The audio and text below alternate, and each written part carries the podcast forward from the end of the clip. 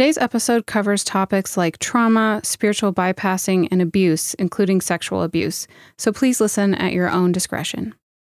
When you just have these obsessive or intrusive thoughts about, you know, is God pleased with me? Did that make God mad? Um, is this, you know, minor inconvenience an attack from Satan? Am I being punished? You know, when you have those constant, like, negative thoughts that affect your day to day life, like, that's a good sign that you've got some religious trauma. Hello and welcome. You're listening to the Evangelical podcast where being labeled a heretic is a good thing, if it means refusing to conform to toxic, harmful expressions of faith. We address your questions about God, politics, how we got here, and how to move forward. Nothing is off limits in our conversations with scholars, spiritual seekers, and activists in our quest to uncover the heart of faith. We're your hosts, Melanie and Gary Allen, and this is Holy Heretics.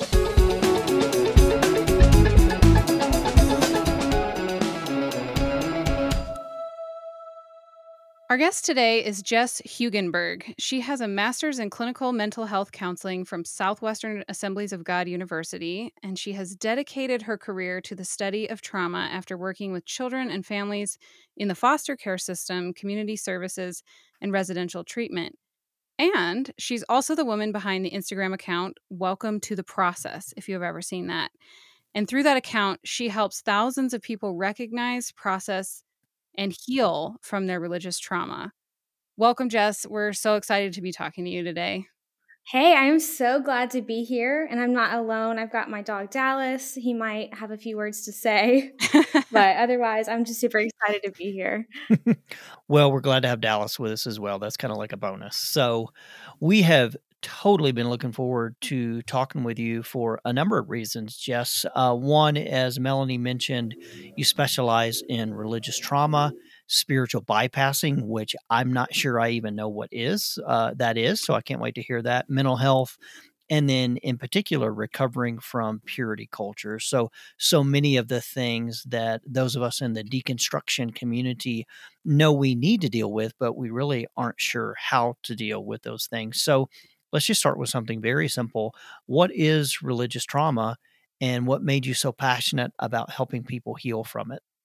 So, religious trauma, that is something that develops after we experience religious abuse, which can be kind of, you know, happen independently alongside other forms of abuse like physical abuse, sexual abuse. Um, but it, all, trauma in general is really anything that overwhelms our ability to cope by threatening our safety, our security, or our livelihood. And when we're talking about religious trauma, we're really talking about trauma that happens as a result of like dogmatic, controlling religions where we don't have the autonomy over our thoughts or our feelings and actions um, or our body if we if we're talking about purity culture.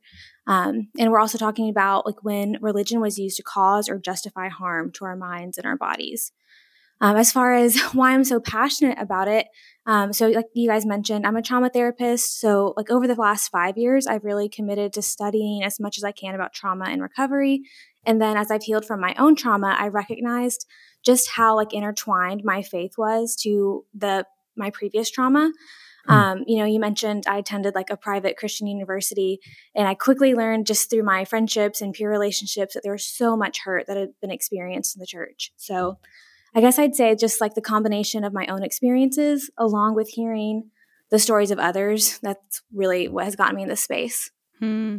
So, how did you come to be aware of and recognize the trauma you had gone through and then start dealing with it? Like, was that because of the things you've been studying, or did it happen before then? I would say I st- realized that I had trauma maybe a few months before I started uh, studying counseling. Um, I really did not even recognize that my life experiences had been traumatic until maybe like my second semester of undergrad. And then, literally overnight, I had one nightmare about um, some abuse that I had experienced and just developed full fledged PTSD. Um, almost dropped out of school. It was not a healthy season in my life. And so, for probably over a, like a year, I really only considered my trauma to be related to this abuse, but I was at this Christian university and realized like my like closest friends didn't know how to support me without the spiritual bypassing or being in chapel in certain spaces i felt very like reminded of the like way that abuse was justified within like my childhood and so probably six months after I started my own therapy, I realized like I want to be a counselor. And then that's when like I really realized like, oh, a lot of these experiences weren't normal. Hmm. Um, and so it's probably though been within the last two years since I've been done with my master's degree, as I've done my own work and work with clients, that I found the language for like purity culture and spiritual bypassing and religious trauma. Um, and once I found that language, it really opened up like a whole other other avenue of healing and recovery for me. Mm. How did how did you find that language? Like, was that something you you came up with, or were there other people who led the way, or where did you find that?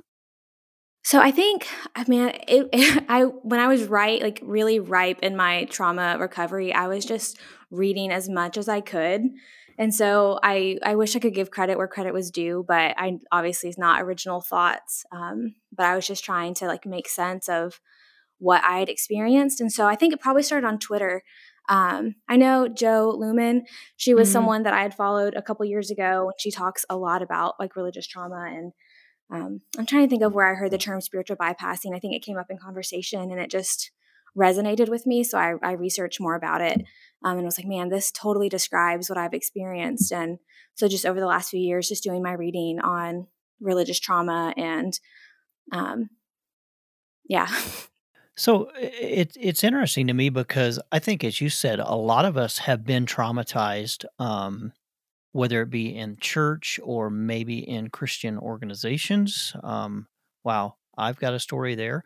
And we don't even rec- recognize that we have been the victim of traumatic experiences. So, can you talk a little bit about the process of identifying trauma and then what recovery looks like for someone who has experienced probably more specifically spiritual spiritual trauma uh, maybe maybe my my better question is is this sort of a one size fits all process of recovery or does every person kind of take their own route? It's definitely a unique route like toward recovery and toward what healing looks like. Um, i know for me like trauma itself is so disorienting and sometimes that recovery process can be just as disorienting because trauma ultimately like attacks our identity and our like sense of safety. And then as you start to unravel those traumatic beliefs we really that we've probably really embodied it's kind of like we don't know who we are without this trauma um, mm-hmm. um, so I, that was me for sure especially like, the church was a safe place for me like during all of the abuse that i experienced and really difficult times in my life like i was the good christian girl and i it's probably just been again in the last few years that i realized like man my identity was just wrapped up in like being the best christian that i could be outwardly um, and so I think, you know, when, when it comes to our individual recovery, it is going to look different depending on what we've experienced and what we were taught, like what those beliefs that we hold are. But we also, we all have different like resilience factors and risk factors. So having a supportive community, having friends um, or family that are able to support you either during that time that that trauma was happening or as you're deconstructing or recovering from trauma, um, that is an added benefit. But then when you have those additional traumas like like abuse, domestic violence, you know, having mental illness, things like that, that can make your journey a little bit more difficult. Um, but there are some primary tasks I think that we have to achieve in order to recover from trauma. Um, and this hopefully isn't a little too long winded, but I think first is we have to learn how to manage our symptoms and recognize those symptoms. Um, you know, religious trauma syndrome, it's not an official DSM diagnosis. So we can we most likely look at like PTSD or complex PTSD, um, and we see like a cluster of symptoms that include like reliving the trauma through flashbacks, nightmares, intrusive thoughts, and distressing like internal experiences, um, or avoiding places, people, memories that might remind us of that trauma, um, as well as having persistent negative beliefs about ourselves and the world and feeling detached. Um, and just being like hyper vigilant and having difficulty concentrating, being irritable. Um, those are kind of the symptoms that we look at when we talk about trauma. Um, and with religious trauma, like that could be like marked feelings of distress when you pass a church or you hear a certain song, um, having obsessive thoughts about going to hell. Hmm. Um, so I think that's kind of like the first task is just recognize doing an inventory of like what are you experiencing, like what is actually going on, getting an accurate assessment, and that kind of like guides treatment.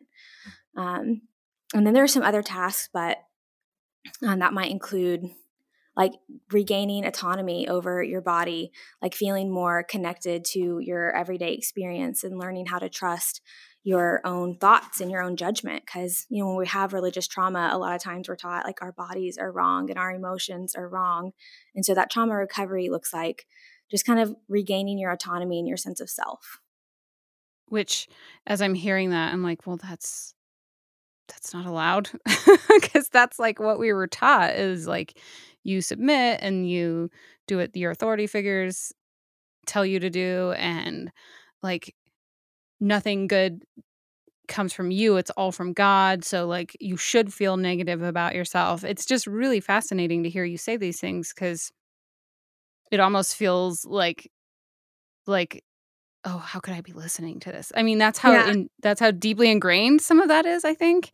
Um and you mentioned purity culture uh, and we have talked with a few people now about purity culture and about sex and about abuse and i'm i'm curious what some of the lies are that people need to heal from or like how purity culture can be traumatic and then like how we undo those lies Man, yes. So, purity culture, I consider purity culture to be like religious sexual trauma because you, it, a part of what makes it traumatic is one, the loss of autonomy over your body, um, especially for women, but I think also, you know, for men, we're, we're taught that our bodies are, they're not our own. We have to submit to our spouses, which gets like weirdly translated to like I have a lot of conversation with women that like, well, should I be submitting to my boyfriend or to my brother? Like they it women develop this idea that they have to submit to like every male around them, which makes navigating like dating relationships very difficult.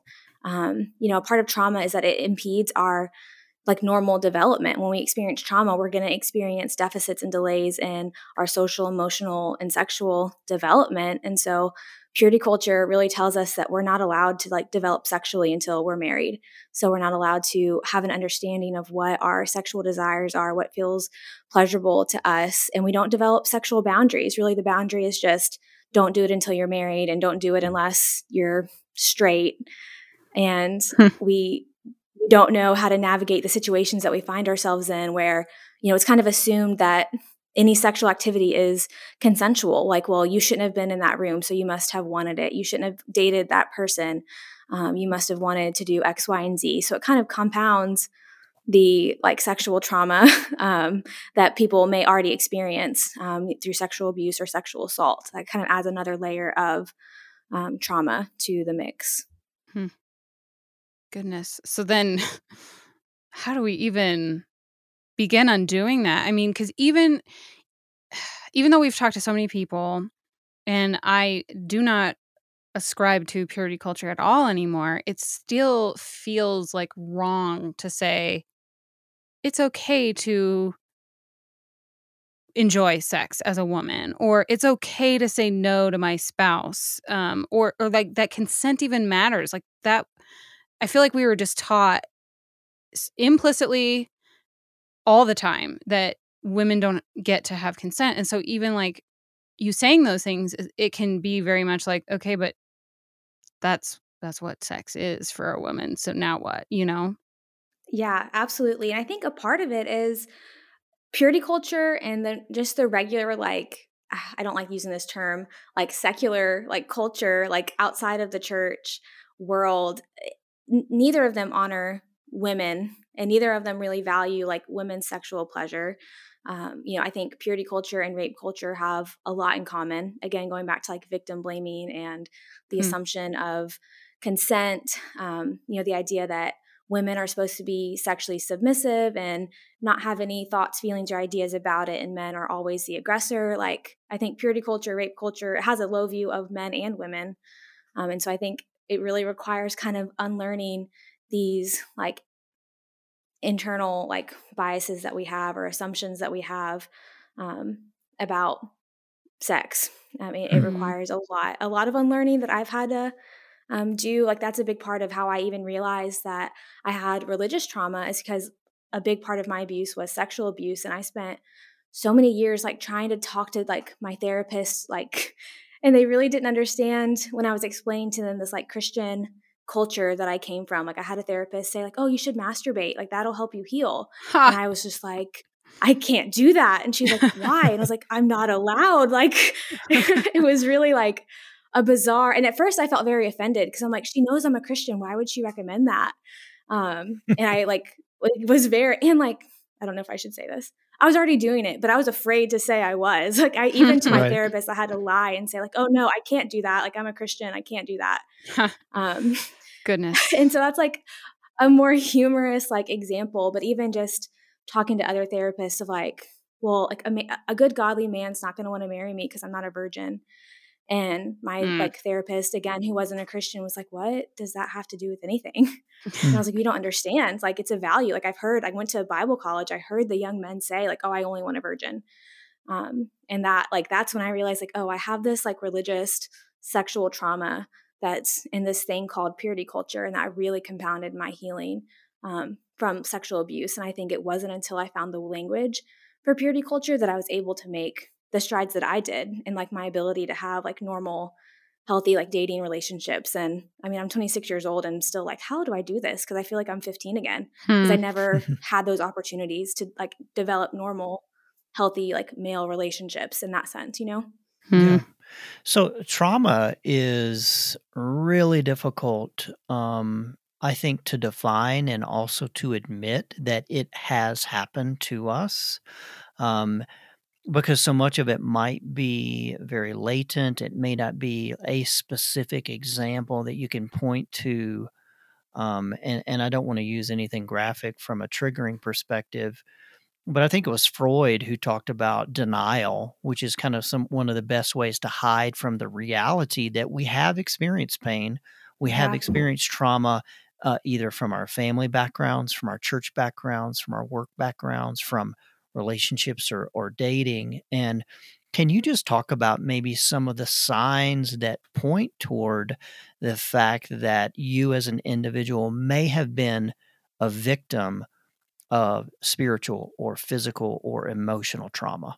Yeah, absolutely. So earlier I mentioned some of those like criteria for PTSD, but when we look at them maybe specifically for religious trauma, um, like I said, one of the biggest things is like our how our social, emotional, and sexual development is impeded. So we we see these delays in our ability to relate well with others and to handle conflict and set boundaries. You know, there's usually a lot of guilt associated with setting boundaries and we have difficulty handling conflict especially with people who believe differently than us um, you know we're taught that people that think differently than us are usually like wrong and sinful and are just trying to like lead us astray um, then like in terms of emotions we're taught that like our emotions are wrong and our emotions are sinful. Um, that we're displeasing god or we're giving the enemy a foothold. And then of course like we mentioned with purity culture um, you know we're just very disembodied from our our bodies and not just sexually like we're just taught like oh we shouldn't be gluttons we shouldn't be lazy like we like we learn to ignore the cues that we have to like eat food that brings us joy and to rest and mm. um, to sleep you know to do all the things that help us to be healthy. And then you also have like the sexual development side of it. Um, and then i think another sign of like religious trauma goes back to that symptom of like persistent negative beliefs about ourselves and the world you know, because we come to view ourselves as inherently evil, depraved people who are in need of like constant redemption. And we're just one step away from displeasing an angry God who's going to send us to hell for eternity. Um, that was something that I struggled with like every day was like, am I, like when I get dressed in the morning, am I displeasing God? Like, did God want me to do, like, talk to this person today? Like, you're just constantly second guessing yourself, wondering if you're displeasing God. Um, and then we also, we see like, with the negative thoughts about the world, we come to mistrust anyone that's not a Christian. We come, we, we develop these feelings like mistrust and paranoia and perceived persecution, which I feel like I see a lot in our world today. Um, and then again, like just having those negative beliefs can lead to like depression and anxiety or like a manifestation of like religious OCD where you're focused on these like religion focused obsessions or compulsions like i have to do x y and z so many times or i'm going to go to hell or someone i love is going to go to hell hmm. um, and you just have these obsessive or intrusive thoughts about you know is god pleased with me did that make God mad? Um, is this, you know, minor inconvenience an attack from Satan? Am I being punished? You know, when you have those constant like negative thoughts that affect your day to day life, like that's a good sign that you've got some religious trauma. You know, for me, just to be very personal here, um, I began to notice that I had been traumatized um, early on uh, and then later on in my youth um, because I had so much anger and there was there was sort of a I I kept I would tell a therapist it was like there was a flame burning in my soul and there mm-hmm. was just rage underneath the surface and I think it it, it kind of goes back to and points back to that notion of being a victim uh, being uh, preyed upon um, being abused and well was it abuse? Was it not abuse? And then you start blaming yourself for what happened to you again whether it was spiritual and you were you know a part of a church that was spiritual or if it was physical and do you see that as well? Is that is that a sign? Because um, you know that's something that i still wrestle with and struggle with is when something happens to me something goes wrong i get angry so quickly because i'm back to that place where i'm being abused again and you know how do you move forward from that? So I, will pay you for this counseling session later but, you know that's i think it's a reality for a lot of us who may have been victimized absolutely. I think i think i've got a couple different thoughts on this. So one is anger is probably the most like feared and misunderstood emotion inside and outside of the church. And so sometimes we have anger and then it's compounded by like feelings of guilt like oh i shouldn't feel angry. And it, we just kind of do this like downward spiral. But like my my day job is working with trauma. And i mean i work a lot with like traumatized kids and teenagers and all of them all of them are angry. Like they they're mm. referred to me because they have these anger outbursts. They're fighting. They're you know being you know what's the word that they like to use? Defiant. Um, mm. and that doesn't go away like an adult an adults um, i remember i'm gonna share another like personal story um, i was going to work and I'd forgotten something. I lived about an hour away from my office and I was going to work and I needed this thing. And I was like, if I drive back, it's going to be another hour. And then to go back to the office, it's going to be two hours. I'm going to be two hours late for work. And I was so like angry. I don't even know what I was angry at, like myself. And I was in my parking lot at work and I just like threw my coffee cup down and it shattered everywhere. And I was so like embarrassed. No one was even there yet. And that night I had therapy and I was like, Chris, I I broke a cup today. And he was like, okay. I was like, no, like I was so angry. I broke a cup in my parking lot at work. Like, how horrible is that? Like, I'm like, I'm such a bad person. I'm out of control. And he was like, it just sounds like you were angry. Like, you're not an out of control person. And so, like, I had such a distorted view of what it meant to be angry because I associated it with abuse. I associated it with people hmm. that had hurt me. Um, and so I had to come to this place where I didn't like fear the anger and kind of had mm-hmm. to like what message was it sending me? Like how can i befriend this anger? Um, what does it need in that moment? Um, you know for me i was feeling like really overworked and just overwhelmed and so i needed rest. Um, but i think you know our anger it takes us so i, I operate when i do therapy from um, an orientation or a model called internal family systems. And it's kind of this idea that we have all these different internal parts. Sometimes they can be like manifested like through emotions or memories or experiences. And so, like when I work with little kids, like if you think about Inside Out, we have like the movie Inside Out. Mm. Um, they're the little emotion guys. So we'll talk like, okay, what does your anger part need? You know, and these kids will have these really profound like stories of like, man, my anger part. One kid, he's like, he just needs a sandwich and a hug. And I was like, amen. We all need a sandwich and a hug. Um, and so when I communicate these ideas to like adults, really it's about having those like emotional intelligence skills of like checking in and like, what am I actually feeling angry about? Like you mentioned that it reminds you of times when you were abused or when you were hurt. And you might have to go back and ask yourself, like, what did you need then? Like when that abuse mm-hmm. or that hurt was happening? Because um, I think that anger is going to keep rising up, especially like the week we would call that maybe like kind of like a flashback. You know, sometimes we think of flashbacks as like the war movies where you're having flashbacks of bombs and stuff going on, but sometimes it's just like your body remembers how you felt when that abuse happened. Yes. And so even though the situation is different, your body still thinks it's happening again. And we have to step in and kind of like reparent ourselves um, even if we have great parents, we have to reparent ourselves and meet those emotional needs that we didn't have met when that harm was happening. Hmm. Thank you I, for that. Yeah, that I feel like I feel like I'm in therapy right now. I'm putting so many pieces together. um, I I do think it's so true though. Like I I've definitely had experiences where like my body knows what I'm experiencing before my mind does. And like it'll be like a day or two of just like tension and like uh, frustration and all this stuff and then like a couple days later I'll be like, "Oh, this is why I've been so like uptight and confused. is because this thing is in in like my subconscious is bothered by it it's just my conscience hasn't figured it out yet and i think a huge part of that is like as christians we're taught like to to suppress emotions because we're supposed to like be even keeled and we're not supposed to reach the extremes because then that means we're out of control um so i think that's that's really important and another aspect of this is when it comes to trauma, I feel like um, we're so good at throwing cliches at situations when someone says like i don't like what you're doing or this isn't okay that you did this to me or or saying like this happened to me and it was abuse.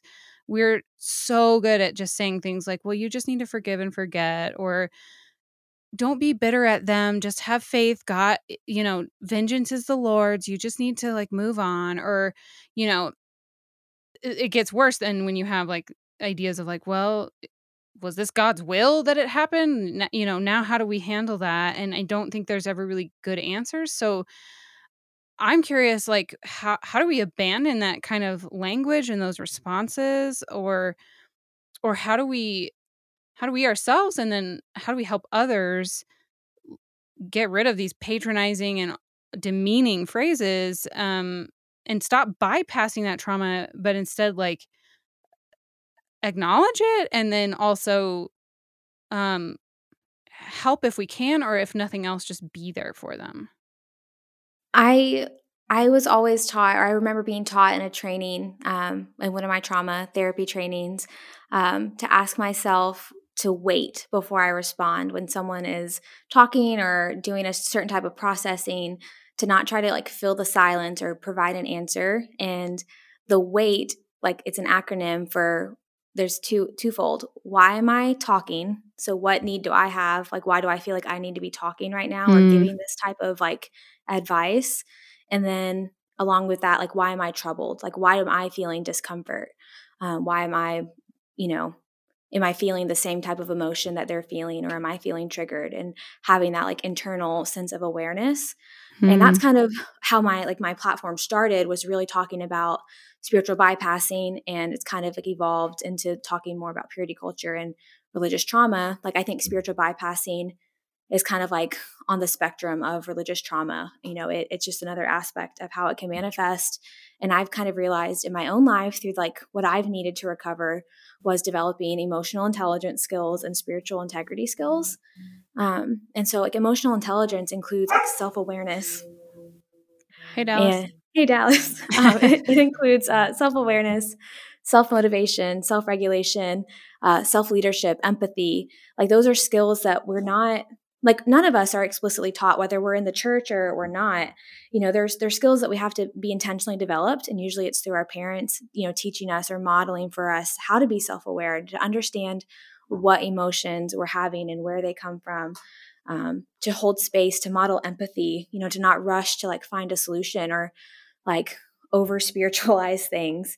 Um, i think empathy is a big piece where we get like empathy and like pity confused where we think like we feel sorry for someone or we're like moved or bothered by a situation but we don't really know how to like hold space for our own experience and the other person's experience and i think mm-hmm. that's a mm-hmm. big reason why we spiritually bypass is we're just uncomfortable we just don't know what to do and it also feels a lot safer to over spiritualize things like if we can say oh well like like that's god's will we don't have to just succumb to like the chaos of the world and the hmm. unpredictability or we can attribute it to like evil we can attribute it to satan and not like our own poor choices or the poor harmful choices of someone else Um, and I think then, like, we also have to develop these spiritual integrity skills, like, we're, regardless of what you believe, like, why do you believe that? Where did that belief come from? And what do you value? And how are your beliefs and your values aligned or misaligned? And, like, how can you practice those beliefs, like, ethically and practically? Um, and that like includes like setting these spiritual by like spiritual boundaries when we're bypassed you know like being able to communicate to someone like hey that i'm actually not okay with you saying that so i'm not going to engage in this conversation or i need x y and z to happen. So that those kinds of excuses are spiritual bypassing? Like when we say like oh it's god's will? Yeah it's tricky i feel like it can be, and I think a lot of times it is, it's difficult because they feel really well intentioned. Like they're coming from people most of the time that really care about us and want us to feel better. They want us to feel like happy as quickly as possible again, or to feel the joy of the Lord as quickly as possible again. Um, so I think it, it's just such a fine line. Like I don't really believe a whole lot in like clearly think that th- things are clearly defined. Um, I think it becomes spiritually bypassing when your motivation or the motivation of the other person is to resolve the issue as quickly as possible and really like bypassing the humanity that we have. You know, we're mm. I think as Christians we do that a lot where we have no value for the hum- like the human side of us and we're just always aspiring to be more spiritual, more like to be closer to God, but then we forget like Jesus was like God in the flesh and Jesus mm. wasn't afraid of like the humanity piece of this. Um, so I think I think that's kind of where, you know, now I'm at a place where I like I assume the best in people. I, mean, I have conversations with my family of like, hey, I, I, actually when you say this, like I feel this way, um, and try to set boundaries in that way. But I know they're well intentioned, but I think you kind of come full circle where you know once you do the work of building these skills like you stop spiritually bypassing yourself and you do better at like not spiritually bypassing others and then I don't really know what the out of church equivalent phrases but like you just show people grace and mm. you understand like oh they they they probably spiritually bypass themselves like they don't know how to handle this in themselves so of course they don't know how to handle this with me um, and maybe that's the empathy piece mm. yeah because it feels like that so many times um, you're met with just sort of a dismissive phrase like well it wasn't really that bad or are you sure or in religious circles, well, it was God's will that, you know, that happened to you. And I'm like, well, what kind of monster God is that then? You know, so uh, I think that's really critical to be able to name that and provide vernacular for it um, because that is um, spiritual bypassing in particular is something I think we all uh, have have had done to us. And my guess is, I know I've done it to other people. I mean, I can remember one of my best friends going through a really traumatic d- divorce. And I was young and he was older, and he's sitting on my couch just weeping from the pain of you know of losing his his his marriage and just the sadness and I think one of the dumbest things I've ever said in my life was, well, you know, the Lord's going to use this for good because either A, I, I didn't know what to say. I didn't know how to help him with his pain, or I was just foolish enough to provide some type of pat answer or religious cliche when really I think my friend just needed me to sit there with him in his mm. grief and just be okay with the fact that we don't have answers to this. This is a horrible situation. You're sad, you're broken, and I'm sorry. I just want to be here with you as opposed to give you an answer that isn't going to help you anyways, right? Yeah. I think that's, you know, I mean, I think it takes a lot of courage to recognize in yourself like the times when you've spiritually bypassed. And that's a conversation that I have with a lot of people is a lot of people will be like, how do I handle this instance of spiritual bypassing? And I'll, I'll talk it through with them. But I really just encourage people to look at how they spiritually bypass themselves. Like, what does that look like in yourselves? Because when we develop these skills, like I've said before, we we're able to better handle when other people spiritually bypass us. And so it's like we're just a little bit less effective because we're what they say doesn't. I think it goes back to spiritual boundaries, actually, um, especially within like the Christian faith. We have no like tolerance for people like for differences in theology or differences in faith practices. And it's kind of like well if if you don't believe exactly like I do then I don't know that we're equally yoked or we're not good friends. And I don't I don't know I don't know right. how to navigate this relationship with you if we don't agree eye to eye on everything. And like our spirituality just becomes enmeshed and so once we do this work of developing emotional intelligence and spiritual integrity, we're better able to say, like, I can own my spiritual beliefs and my spiritual practices and set my boundaries. And I'm not as affected when your boundaries are like effed up. Mm-hmm. and, uh, you know, in the same way, like, I, you don't have to be affected by what I do. Um, I don't know. That's kind of where my thoughts are going in that is like, we just, we just feel so uncomfortable with the ambiguity without things being like clearly right, clearly wrong, mm. you know? And I wrestled with that for a long time of like, if if I have to serve a God that gets glory for me being abused, then I don't want that. Like I don't want it. I don't right. I would rather God not get the glory.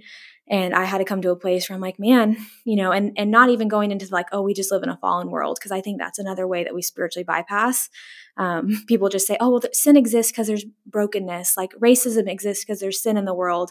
Like that's just like the end of the conversation. Or like abuse exists, rape exists, X, Y, and Z exists because, you know, we're just broken people. And I think like when we we we say that, and that's another form of like spiritually bypassing. Like, yeah, we know there's broken people. Like in that sense. We know people make harmful choices, but that doesn't mean that we don't pursue justice, we don't pursue accountability, mm-hmm. and we mm-hmm. don't pursue healing. You know, people say, like, well, yeah, everyone sins, everyone's broken, and God's going to get glory from it. Like, okay, that's those are the bookends. Like, this is why, and this is how it ends. So just be over it, just accept it. Um, I think that's like, like that's a huge part of how we see spiritual bypassing, and we see it kind of leaning into the more severe like spiritual abuse um, because we see people using these pat christian answers or using scripture to justify not pursuing accountability to justify the harm that gets caused um, within churches or within you know the state of our country right now. Or um, calling it cancel culture. Yeah exactly. Ugh.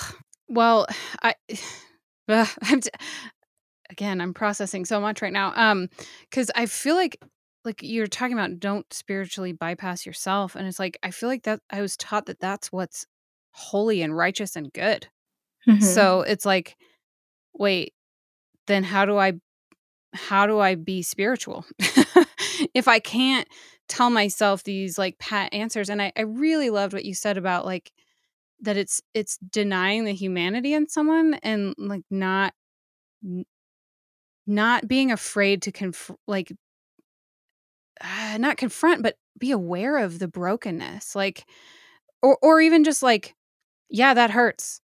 I don't need to tell you that it's all going to be okay because i don't know if it is. And like that to me is like whoa. And maybe maybe that's just like step 1 but that's huge because so much of what i was taught in my spirituality is well god's going to make it all right in the end and and if it's not all right then it's not the end and you know all the cliches and so then i like i'm thinking about like how do i do that to myself? I do that 24 7 so um but one one thing i'm curious about because like i think this happens from the pulpit um or even from pastors on social media or wherever um like they i think that they spiritually bypass and they gaslight all the time and you can't just like while you're sitting in church if you still do that or if you're you know watching on on the internet nowadays you can't just be like stop gaslighting me you can't say that you know you can't do that or or like with your parents sometimes like it is just impossible because they refuse to see it and and like they think you, you are questioning whether they're saved kind of thing so how do we protect ourselves from further religious trauma how do we set those boundaries with like with people that are really hard to set them with I mean, you said it boundaries. Boundaries are so hard, but I feel like it's always my number one recommendation um, is to be able to clearly say, like, I'm going to own this, I'm not going to own that. Um, and to be able to communicate, like, like it's like it's hard like when it's someone like that's on the stage um, i think if you have that relationship or you feel like your pastor is like a safe enough person to say like hey i would really, really like to talk about this comment here's how I felt when you said that. Like, can we talk more about this? Or can you explain, you know, why you said it this way? Or can I explain from my experience? You know, I I've been thankful enough that I've had like pastors that have let me, you know, do trainings on like spiritual health or emotional health. Um, but not every pastor is going to be open to that. And I like that's where it gets a hard conversation because like I've been in ministry for years as well. Like I'm not currently, um, but I've been in the church for over a decade. And, you know, people say like, don't leave a church just because you're hurt. But I think like that's totally valid. Um, it's totally Completely valid. Like valid. if if you've been hurt, if it's not a, like an emotionally, psychologically, spiritually safe place to be, like then you can leave, and that's totally okay. And we don't have to have guilt for that. Um, I think I do. I'm an advocate for like conflict resolution skills and trying to have a conversation if it's safe enough to do that.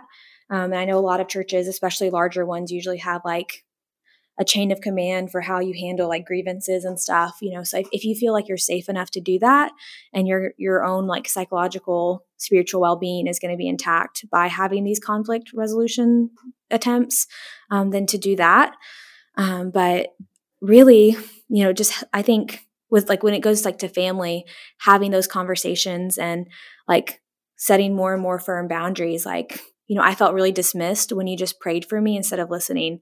Like mm. I really need someone that can listen. Um, mm. That's kind of the formula is we say, I felt blank when blank happened and I need blank instead. That's kind of the formula for setting good boundaries. Mm. And you mm. just kind of expand on that. So it's like, hey, I felt, you know, really disrespected when you said X, Y, and Z again. Like I'm not going to like talk about my faith process anymore with you. Gosh, mm-hmm. I, I think we need an entire episode on boundary setting and then what to do with people who are in your life who refuse to honor those boundaries. Yes. Who continue to come at you um, uh, either out of their narcissism or whatever is the case. That that would be a great conversation because my guess is there are a lot of us at home, at work, and then spiritually who have people in our lives that truly refuse to uh, accept and acknowledge the boundaries even when we have set them appropriately. Yeah. So we'll have you back on. We'll talk about that.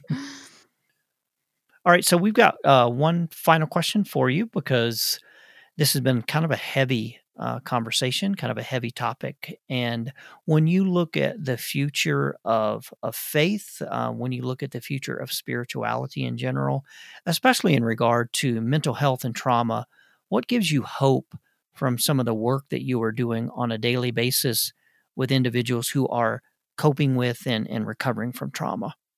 Man, having conversations like this, I'm very like this is what gives me hope that that people are able to have these type of conversations and to listen to these conversations um, kind of seeing like how my platform has come together and just the community that's being built like on instagram even like off of my page like just seeing that there are prominent voices that are having these conversations um, you know it's kind of the same way i feel about just the general mental health stigma like we're talking about it more. People are more open about their mental health struggles and now i think we're seeing that you know the church is always like two decades behind but the church is finally starting to have conversations on like emotionally healthy spirituality like that's a book it's it's pretty good um, but those conversations are happening i think that makes me feel really hopeful like i spent last week i spent about like three days with like church planters and pastors and had really great conversations about like what does it look like to have a healthy like an emotionally healthy church or how are you going to address trauma in this new church that you're starting in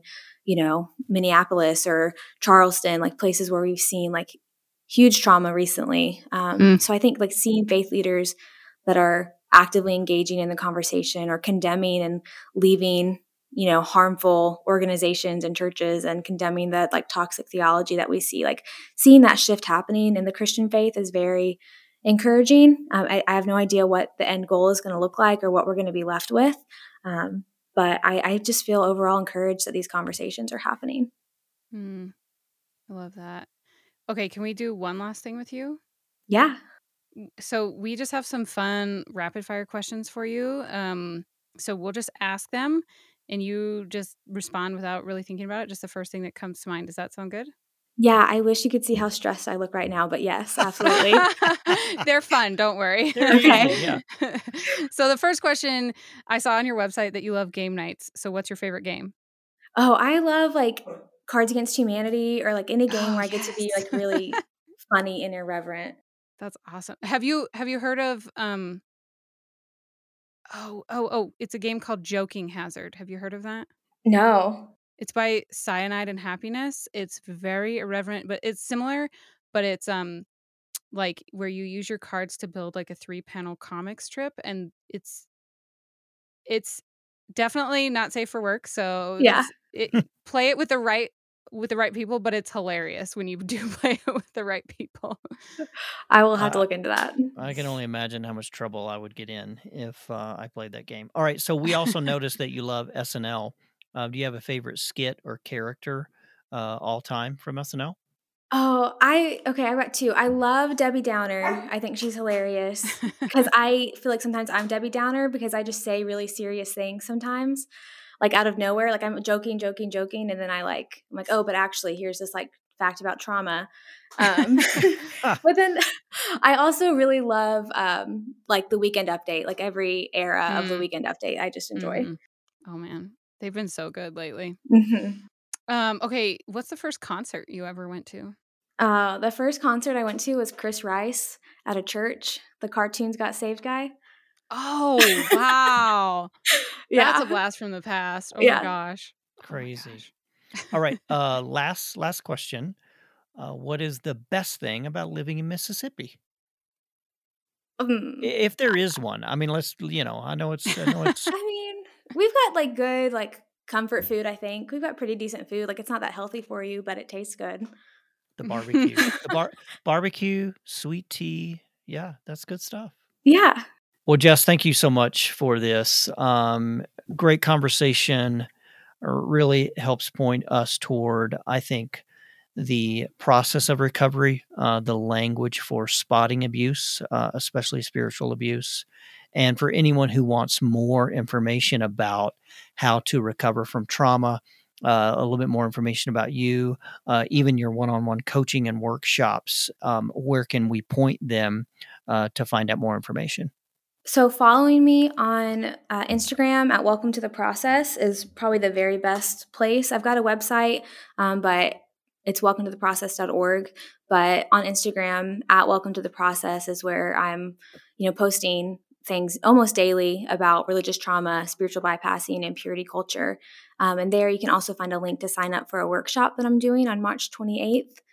Um, and if you aren't able to attend live, it's going to be recorded um, for access later. And it's going to be all about recognizing religious trauma and going a little bit more in depth, like we did today. Perfect. Which I Thank think you. we all need. I think any of us who were raised in the church need this. So, uh, thank you so much, Jess. I really enjoyed this, and it was honestly, seriously like therapy. And now I'm like, okay, I need to go to therapy. I want to go find someone right now. so, thank Yeah. you. yeah. Thanks, Jess. Yeah, thank you so much. Wow, so much to process after that conversation.